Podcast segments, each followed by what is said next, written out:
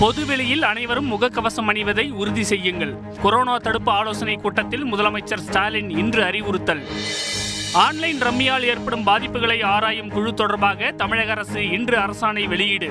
அவசர சட்டம் இயற்றுவதில் காலம் தாழ்த்தப்படுகிறதா என எதிர்க்கட்சித் தலைவர் எடப்பாடி பழனிசாமி கேள்வி.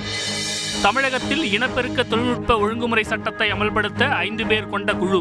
ஈரோடு சட்டவிரோத கருமுட்டை விற்பனை விவகாரம் எதிரொலியால் தமிழக அரசு இன்று அறிவிப்பு. சனாதன தர்மத்தின் ஒளியால் உருவானது பாரத நாடு. பொருளாதார வளர்ச்சி போல் ஆன்மீக வளர்ச்சியும் அவசியம் என தமிழக ஆளுநர் ஆர் என் ரவி இன்று பேச்சு. இருபத்தி இரண்டு எதிர்க்கட்சிகளுக்கு மேற்கு வங்க முதலமைச்சர் மம்தா பானர்ஜி இன்று கடிதம். குடியரசுத் தலைவர் வேட்பாளர் தொடர்பாக வரும் பதினைந்தாம் தேதி நடைபெறும் ஆலோசனை கூட்டத்தில் பங்கேற்க வருமாறு அழைப்பு. அருப்புக்கோட்டையில் தனியார் கல்லூரி சேர்மன் ஆபாச வீடியோ குறுஞ்செய்தி அனுப்பி தொல்லை கொடுப்பதாக குற்றச்சாட்டு. மாணவிகள் திடீர் சாலை மறியலில் ஈடுபட்டதால் பரபரப்பு. கல்லூரி சேர்மன் கைது ஏழு பிரிவுகளில் வழக்கு பதிவு.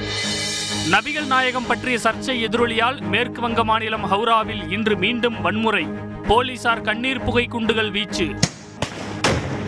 நூற்று நாற்பத்தி நான்கு தடை உத்தரவு பதினைந்தாம் தேதி வரை நீட்டிப்பு.